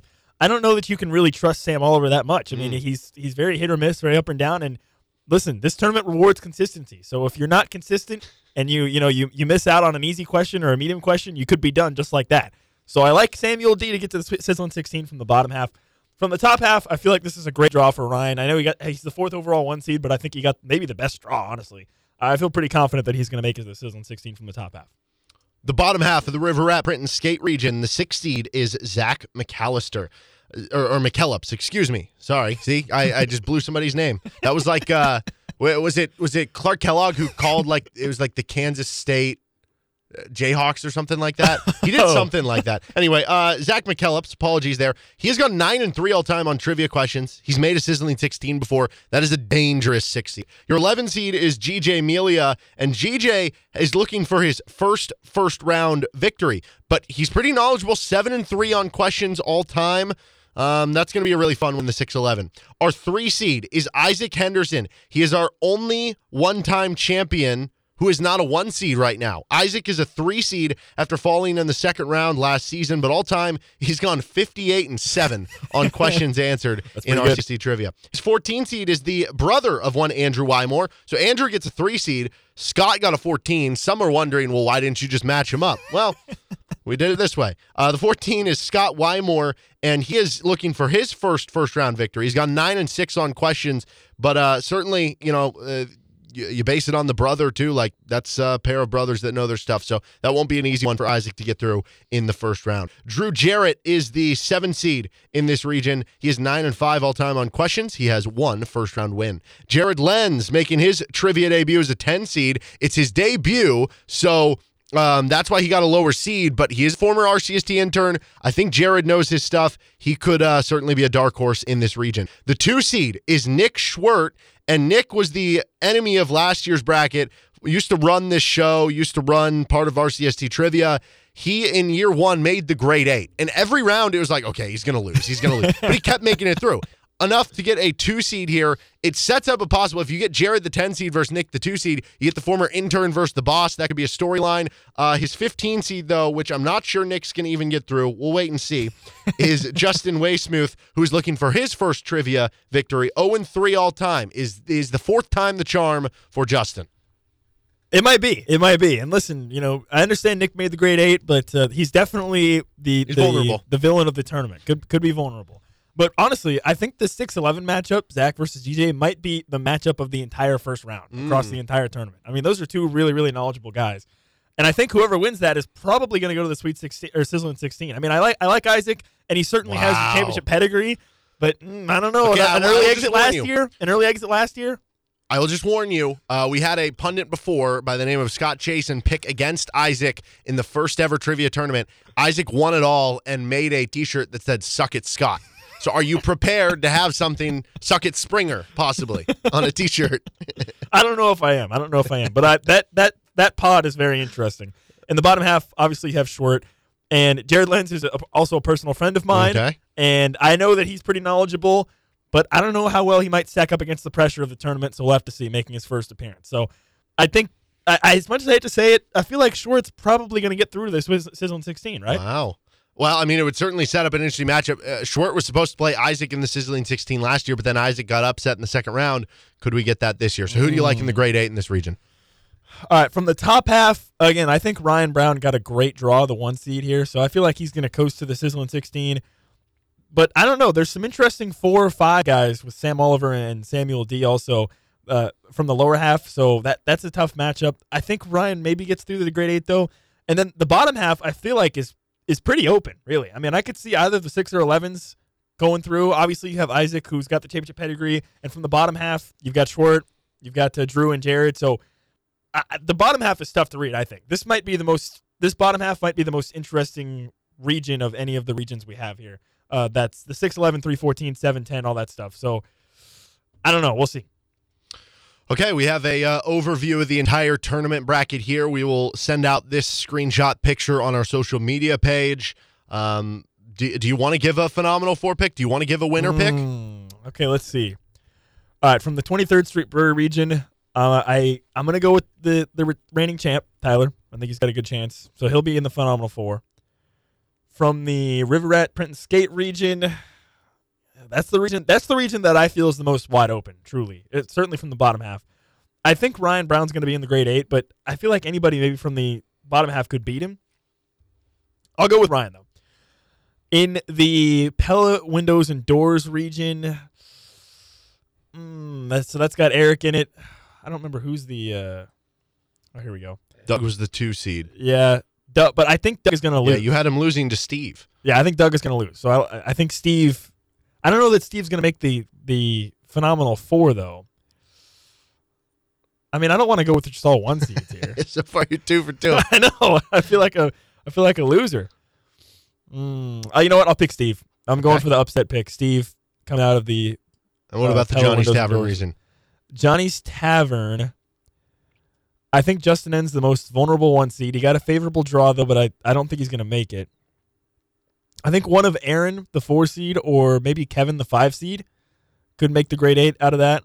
And I'm gonna go with Andrew F to make the phenomenal four out of the uh, Johnny's Tavern region. Okay. Well, that is our RCST trivia selection show. If you're a contestant, be on the lookout. Check your email. We have probably by now, the time this released, have sent out the schedule for that first round so you can uh, confirm and make sure everything works. We look forward to it. Thank you again to our sponsors 23rd Street Brewery, Pella Windows and Doors, River Rat Print and Skate, Johnny's Tavern, Mini Jerseys, Home Field Apparel, Jayhawk Trophy, Sporting KC2, and McDonald's slash Mr. D's Auto Wash in Lawrence. We'll uh, see you for RCST trivia coming up on Rock Chalk Sports Talk later this week.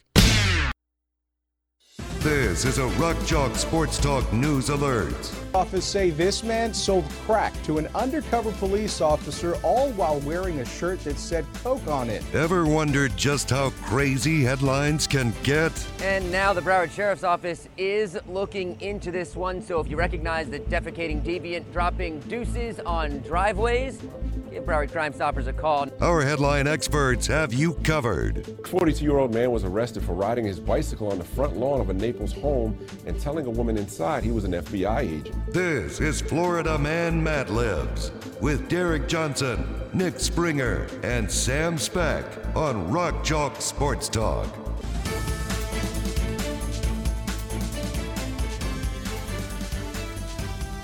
Fun way to go out on a Friday. That's with Florida Man Mad Libs. And uh, Sam Speck joins us in the KLWN studio. Nick Springer with Derek Johnson. What's going on, man? Not too much, and uh, whether it's on a Wednesday to get us over the hump of the middle of the, of the week, or on a Friday to uh, send us off on the weekend. Of course, it's been busy this week, but uh, Florida Man Mad Libs, we're back. As uh, Derek's still slimly in the lead, but uh, you guys have tied this last two weeks. Uh, you're kind of flirting with each other in terms of the points. Nick, you're you're close in aggregate points Yes. right now, eight to seven. So you're close right now. For those at home, First round will only have one redacted word, so uh, it will only be worth one point. That's kind of the tiebreaker. But then in the next three headlines, there will be two redacted words with the uh, potential of three points there. These are legitimate headlines, mostly out of the state of Florida. I've got one different today uh, from a different state, so stay tuned for that. But uh, you are more than encouraged to play at home.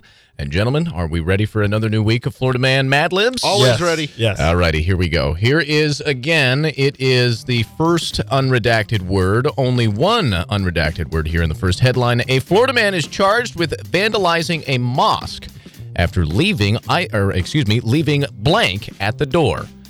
So again, only one redacted word here. So he left something at the door. So a Florida man charged with vandalizing a mosque after leaving either a pile of Hustler ma- magazines, a bag of bacon, or a bag of poop at the door. Oh, Yes. So one, two, or three. Uh, again, Okay. Hustler I- magazines, yeah. a bag of bacon, I'm or not a bag of poop. I'm not a lawyer, and I don't know the law very well. But va- like getting charged with vandalism, I feel like it's got to be something that's like pretty serious. Mhm. And for that reason, I'm immediately drawn to the bag of poop option. That seems like to me that it qual- would qualify as vandalism because, like, I mean, the Hustler magazines thing. I guess just because it's you know it's a religious spot and you're dropping off you know some explicit items basically. True. Yeah. And then the bacon, I guess because oh okay yeah, I'm still sticking with see, the bag of see poop. now it's yeah. Now I got you. I'm still uh, sticking with the bag of poop. Okay, so and then that's kind of like the the classic prank, the burning bag of poop or something like that, whatever it was, and you have to come out and stomp on it, whatever. But I don't know. So you're you're sticking with that? Are you locking in there, Nick? I'm gonna lock it in. yeah. Okay, so Florida man again charged with vandalizing a mosque, leaving either Hustler magazines at the door, a bag of bacon, or a bag of poop. Derek, where are you at on this? my number generator says number one. I agree. I think it is number one. I think it's the Hustler magazines because of this. Wh- What about like the bag of poop would get him caught? Like, are they really gonna? Are they gonna Dude, like if there's video, DNA test the well, video? if there's video, but how would that get him caught? You what do know what I mean? What do you mean? Wait, so did he get charged with the vandalization because of what he left? Yes. So so for leaving that is what he got charged with vandalization. I I took it as like he vandalized and then left something there and that's how they caught him. No, I think it's literally what he left is the reason for the charge. Hmm. See, that's why I went with the bag of poop. and again, these are just the headlines. I do have context to the story as well. But I'll where stick you? where with the you? Hustler magazine. All right, so he's he just sticking set in him there. down, went in, forgot him. I don't know. All right, so here it is, the full unredacted. It is Florida man charged with vandalizing a mosque, leaving a bag of bacon at the door. Ah. so again, Ah. within their religion, the Quran, again, uh, Oh, pork, pork is think about that. very Pork, uh, yep. yes. I did think about it when I said it out loud, but I thought He it was would also still be bag of charged poop. with a hate crime. So uh, the which is uh, you know, and also caught on camera. So Nick, you Yeah. kind of got with that. Uh, Yeah. But uh, the, the House takes round number one. There, I'll take that one. Boom. All right. So, but now we get into the ones that are actually worth uh, the big meat here. Uh, Potential three points on these ones. Florida man with a suspended license drives 100 miles an hour with blank to get his girlfriend to blank. Okay. Oh, yes. All right. Let's start with the first redacted one here. Florida man with a suspended license drives 100 miles an hour with either only three wheels, three kids in the back, or three pounds of cocaine to get Wow. his girlfriend Three's to, wild. to blank. Oh, yeah. We're going three. Okay. It's a lucky number today, I guess, for this Florida man. But again, he's driving on a suspended license. He's driving rather quickly, and he either has only three wheels on his car, three kids in the back, or Okay. three pounds of cocaine in the car. First of all, I don't even think it would be possible to go 100 miles an hour with three wheels. so you I don't even, I don't even think that's possible. So I'm ruling that one out. I, I have a sneaking suspicion what the headline is, and I'm gonna go with it.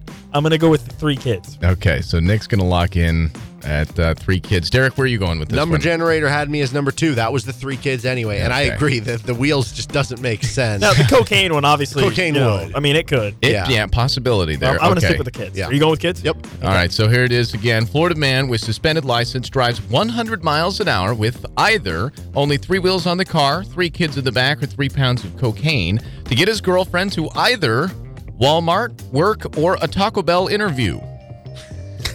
So again, the three options of where he was trying to get his Okay. girlfriend to work, See, I- Walmart, or a Taco Bell. In Bell my interview. mind, what I was thinking was that he was driving 100 miles an hour to get his girlfriend to the hospital to deliver another baby. That's what I thought it was. Oh. But that's not an option. Not quite, not quite that. so now I'm not so sure. so now I'm not so sure. So um, my numbers generator has number two, which is Walmart, which I feel I feel comfortable about because that's such why a would stupid you need answer. To, why would you need to go 100 miles an hour to get Exactly, to Walmart? Exactly. That's the point. It's Florida Man Mad Libs. It's people that do stupid things for no apparent reason. Maybe they're mean, having like a I- sale. I they're having a sale and they're worried they were going to run out of it. I literally can't think of any reason why you would need to go any faster than the speed limit to Uh-huh. get to Walmart. Like, why? What's the purpose? okay, I mean, even if this, uh, th- there is no reason for any of these things. You know, I, I don't think it's. There's one of them that I don't think it is. Which one's that? But I don't want to tell you because I don't want to eliminate Okay. it for you. All right. Are you locking in with Walmart? I'll tell you after you pick. I will lock in with Walmart. Okay, so I Derek's think, going I with think Walmart. I'm going to go with Taco Bell interview. Nick's going to go with because Taco Bell interview. think about it. She's running late for the Taco Bell interview. Now, what I don't fully understand is that why she wouldn't just drive herself. Maybe there's like they could only have had one one, car. car, but like Drop again, the like kids off after. yeah, yeah, maybe I don't know, but I'm gonna go with the Taco Bell interview. So that's the one that I don't think it is from a headline perspective. Back to these. I actually have a little clue here. I don't think in the headline with limited words they would have said Taco Bell interview. I think they would have just said job interview. No, because They're not sponsored by Taco Taco Bell. What yeah, does but the that news station but that have to makes it more that adds to the story. Does it? Yes, It's just a 'Cause job if it's interview just- either way. If you're going for a job interview to like a regular job, then it's like Oh, whatever. so you think people who work at Taco Bell don't have regular jobs? what are you trying to say? calling them out. Yeah. All right, here it is. Full go Taco Bell job unredacted. Full unredacted. And again, you could you're you are welcome to look these up at home and uh, here right now for you, Derek, if you'd like, because truly, Florida man with suspended license drives 100 miles an hour with three kids in the back to get his girlfriend to a Taco Bell interview. Let's go. No joke. let's go. No joke. Nick coming away. Well, all I'd like to say is that headline writer should be fired. So clutch gene. It is uh, it is ridiculous. Three points coming away there with Nick. So 3-0 after the first round Built there. different. So uh, here we go. Let's get to this one. This one's a funny one. Florida woman actually uh, getting the ladies involved. I love that. Uh, pulls blank out of her blank when the deputy asked, "Do you have anything else?" So the deputy was asking, "Do you have anything else on you?" And a Florida woman pulls blank out of her blank. So we'll start with what she pulled out. It's uh, either a chisel, an alligator, or nunchucks. So, um, yeah, we've got the classic alligator in there. Uh, You know, got to throw that one in there for Florida. But is that is that you know too obvious or what? You know, No, sometimes I, I- like well, throwing you. It Where off. would- could be an I mean, alligator because like how? you don't know what the second part is she's pulling out of. It can pull out of the trunk of the car. You know, I, I mean, I, I guess, but pull out of the back seat. Yeah, you, well, if I you're mean, the you're cop, not you wrong. would just see the alligator in the back seat. Well, then the trunk. I don't know. uh, I got number generated number one, so that's chisel. Chi- oh boy. Okay, so we no yeah, get the creative. chisel one, I don't, I, I don't really. Uh, I'm trying to figure out what the angle on the chisel would be. Like, why, why? Like, who just carries around a chisel? That is pretty strange. Literally, like, what's the purpose of that? I mean, you could. uh, I you mean, could- I guess you could say the same for having an alligator. Why? Who carries around an alligator? But I mean, it's Florida. Maybe that's normal. Well, and then what was the third option? uh, nunchucks. I think nunchucks is the one I want to go with because it's like, it's just so stupid. Like, it's what? Like what? I'm going with nunchucks. All right. Again, Florida woman pulls either a chisel, alligator, or nunchucks out of her blank when the deputy asked, "Do you have anything else?" And she either pulled it out of her backside, her shoes, or her pants.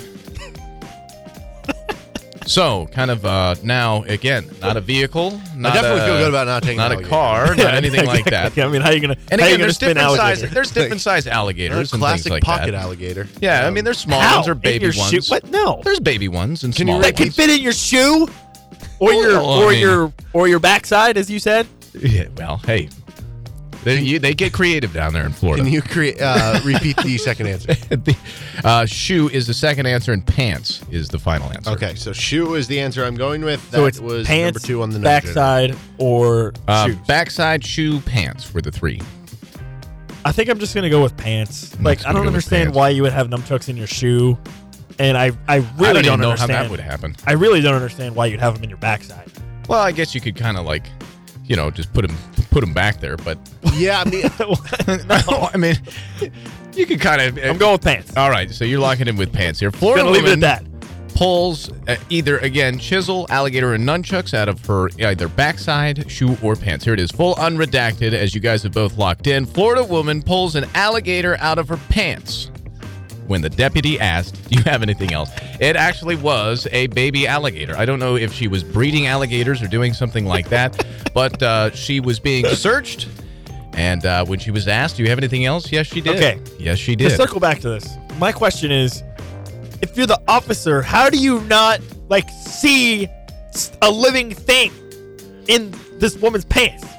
It- I don't know. I mean, I mean, how again, do you conceal an alligator? questions. What type of pants was she wearing? You know, it can't be jeans. Um, cargo like pants or something, or yeah, like a Had to real something with a baggy bag sweatpants them, or something, or I, I don't know. notice. Got creative. Well, There's but like, jeans. where, like, what? I, I, I have so many questions. I don't even know where Yeah. to begin. All right, here we go. So this was uh, this one's kind of funny, uh, and we get to step away from the state of Florida here, gentlemen. Final one, Nick. You're actually up four to zero here. So I Wait, don't you got think both sucks. right that time? Uh, no, No, I only got both right one. the other time. Yeah, he I got got both right both in the right other in one. number one. right. So it does look like Nick stepping Yeah. away, but uh, you do have an opportunity if you get all three All right, uh, right, Right but you don't get any of these right, then you can tie up. Double or nothing. This last one. Are you are you throwing out a wager right here? Sure. Let's go. I, Okay. Double, okay. double points. Okay. Double points for this last Throw one. It's down a wager. computer. Okay. A Louisiana man, so we're going to step a little bit west Uh. down there in the bayou, arrested after soliciting blank while covered in blank. So uh, let me just preface that. Uh, yeah, preface this. He was highly intoxicated. Uh, this Louisiana man was arrested after soliciting either empty bottles, copper pipes, or number two pencils while covered in blank. So he's just going around the neighborhood. I mean, the bottles makes no sense. I got number generator two, which is the copper pipes. yeah, it? which is uh, certainly. but I think you, but you can sell those for money. So that's Yeah. oh yeah, absolutely. those. Absolutely. So he why? But okay, why would he solicit empty bottles? You can sell those too for like quarters at, at a time. I mean, it's it's. I mean, he chump could be like a change, homeless but- man. I Yeah, know. it's chump change, And but you can still get value. What out of I them. don't with the pencils one, like, is he? I don't know if you can answer the same. Is he searching for just one pencil, or is he just going around getting as many pencils as possible? Uh, he is soliciting these items, so he is actually going is door just- to door trying to sell these for- items. Oh, okay. He, yeah, so he has the items and he's going around trying to sell them. Yeah, so if you Oh, so he's trying to sell them to other people. Correct. Yes. Oh. so he's going He door can to be door in these neighborhoods. yeah. yeah. Okay, so he's not asking for the items. He no, has the he items is, and he's trying he to is give. currently the salesman. Yes, covered in in in an item. I'm gonna go with copper pipes. So okay, so Nick's locking in copper pipes. Your generator was two, which Yep. would have been copper pipes as well. So you're both locking in at two there. So Louisiana man arrested after soliciting either again empty bottles, copper pipes, or number two pencils while covered in either paint, peanut butter, or grease. Well, we had greased up deaf guy last week. Right. Well, I don't again, understand- maybe he's I'm- messing around the- with those pipes or something like that. butter. To- Yeah, see, that's what I'm thinking. I'm thinking like he was really hammered. I don't know what. I don't know what. Why Again, Derek- highly I intoxicated. Something happened with Derek. What, what happened to you? I just don't know. This makes no sense to me. Uh, I just got number generator two, so we're just gonna go with that again. You're gonna go with I peanut don't butter? know, dude. I don't know. So peanut butter it is. well, okay. yeah. The, okay, I know it's not peanut butter, but it's I- just like okay. Hear me out here. You know how like you can do like people cover themselves in mud for like sunscreen purposes. Mm-hmm. What if he like didn't? What if he thought that the peanut butter would do that? It's a hot day in Louisiana. He's trying to protect his skin. And he just didn't have any mud or anything, and he just went with peanut butter. and well, and again, So wait, wait, what are the other options? uh, paint, peanut butter, or grease. Okay, so because I picked the copper wires or copper pipes, Pipes, yeah. In my mind, it's like he was hammered and he went somewhere and stole the pipes, the Mm. copper pipes, was and trying then dump now he's them off trying to and sell them. Yeah. Yeah. That's what I'm thinking. Which leads me to believe that he must have gone to like some kind of either like industrial like yard place to get that, or you know something like that. So I'm leaning towards paint. Like Because something I fell don't- on him or something like that. Yeah, or- because with the grease one, like I'm just not really quite sure what how that would occur. I'm gonna go with paint. All right, I'm going right, so. Nick's locking in with paint. Here is the full, if it's unredacted, peanut butter, I'm gonna flip out. debatably the most ridi- actually maybe last week was one of the most ridiculous, like the the greased up deaf guy, which we were talking about. But uh, this one might be the most ridiculous. Louisiana Louisiana man arrested after soliciting number two pencils Oh. while covered in peanut butter. Ah! So Derek, We're double one- points. Yeah, so uh, you do come away with a with a double banger there. So uh, you got one. So, So- that is that two? We're two, so I points. lost so four two points two. there. I didn't think it would be possible for me to have more questions after the last headline.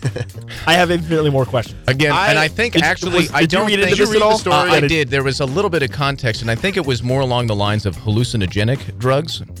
So he just Um, didn't so- have any I idea. thought it was what- like sunscreen. Was I think on yeah, himself. there was there was a. So I I was right then. Yeah, Could I be. think Sorta. there was there was more along the lines of uh, not like drunk kind of But hammered. more like, but- uh, yeah, he, he on was, a higher plane. He was on a he was in a different world kind of context. Yeah, exactly. Now the number you two looking up pencil. there? I, I can't even find it.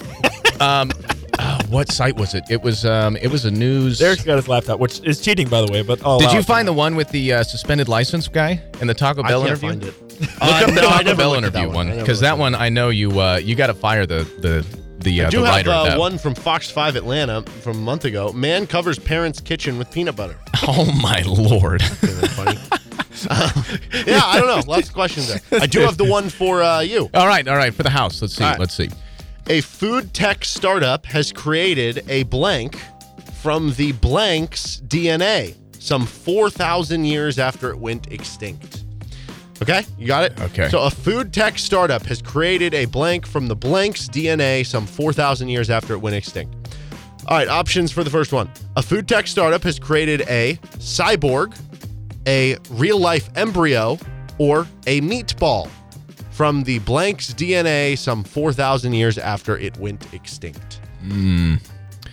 I mean, a cyborg just we you kind of have to throw that one out the window, don't you? I mean, I'm asking Four thousand years after it went extinct. Wait, what are the options? Cy- A food tech startup has created a blank from the blank's DNA some 4,000 years after it went extinct. A food tech startup has created a cyborg, a real life embryo, or a meatball from the blank's DNA some 4,000 years after it went extinct. I feel like I'm I gotta going go with meatball. cyborg then. I'm going meatball. You're gonna go meatball? Yes, and I'll, I'll, I'll explain it to you once we hear the rest of it because I'm pretty confident actually that I think it's meatball. Cyborg Okay. doesn't make any sense. It, It- it- doesn't. It, it- doesn't. mean, but at the what is- same what is, time, like- you could you could also argue that they found a way to create, you know, w- w- Cybernetic what? version. of yeah, a cybernetic version of. Oh, okay, of- okay. Yeah, Cyborg's fine. exactly. not a Okay, sure, It's part fine, robot yeah. part. Yeah, Okay. exactly. So Fine, I'm, fine. I'm gonna I'm gonna stick with that then. I'll, I'll You're go doing cyborg? cyborg. I'm gonna go weird. I'm very confident in meatball. okay. One of you two is right. A food tech startup has created a blank from the blank's DNA some 4,000 years after it went extinct. Saber-toothed tiger, woolly mammoth, or dodo bird. Um.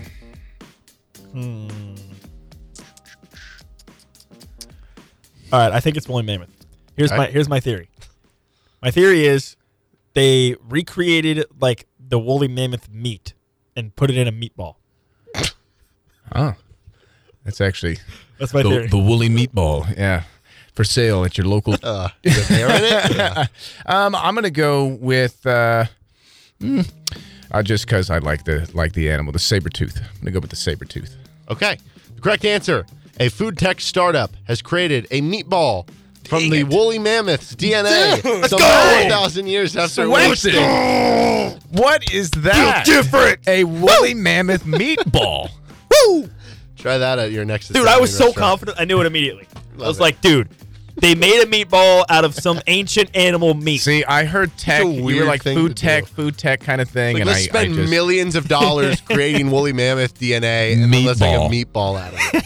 Unbelievable. All All right, right. that's Florida Man Mad Libs. Thanks, Sam. Yeah. Thanks for including me in your fun. We'll see you next week.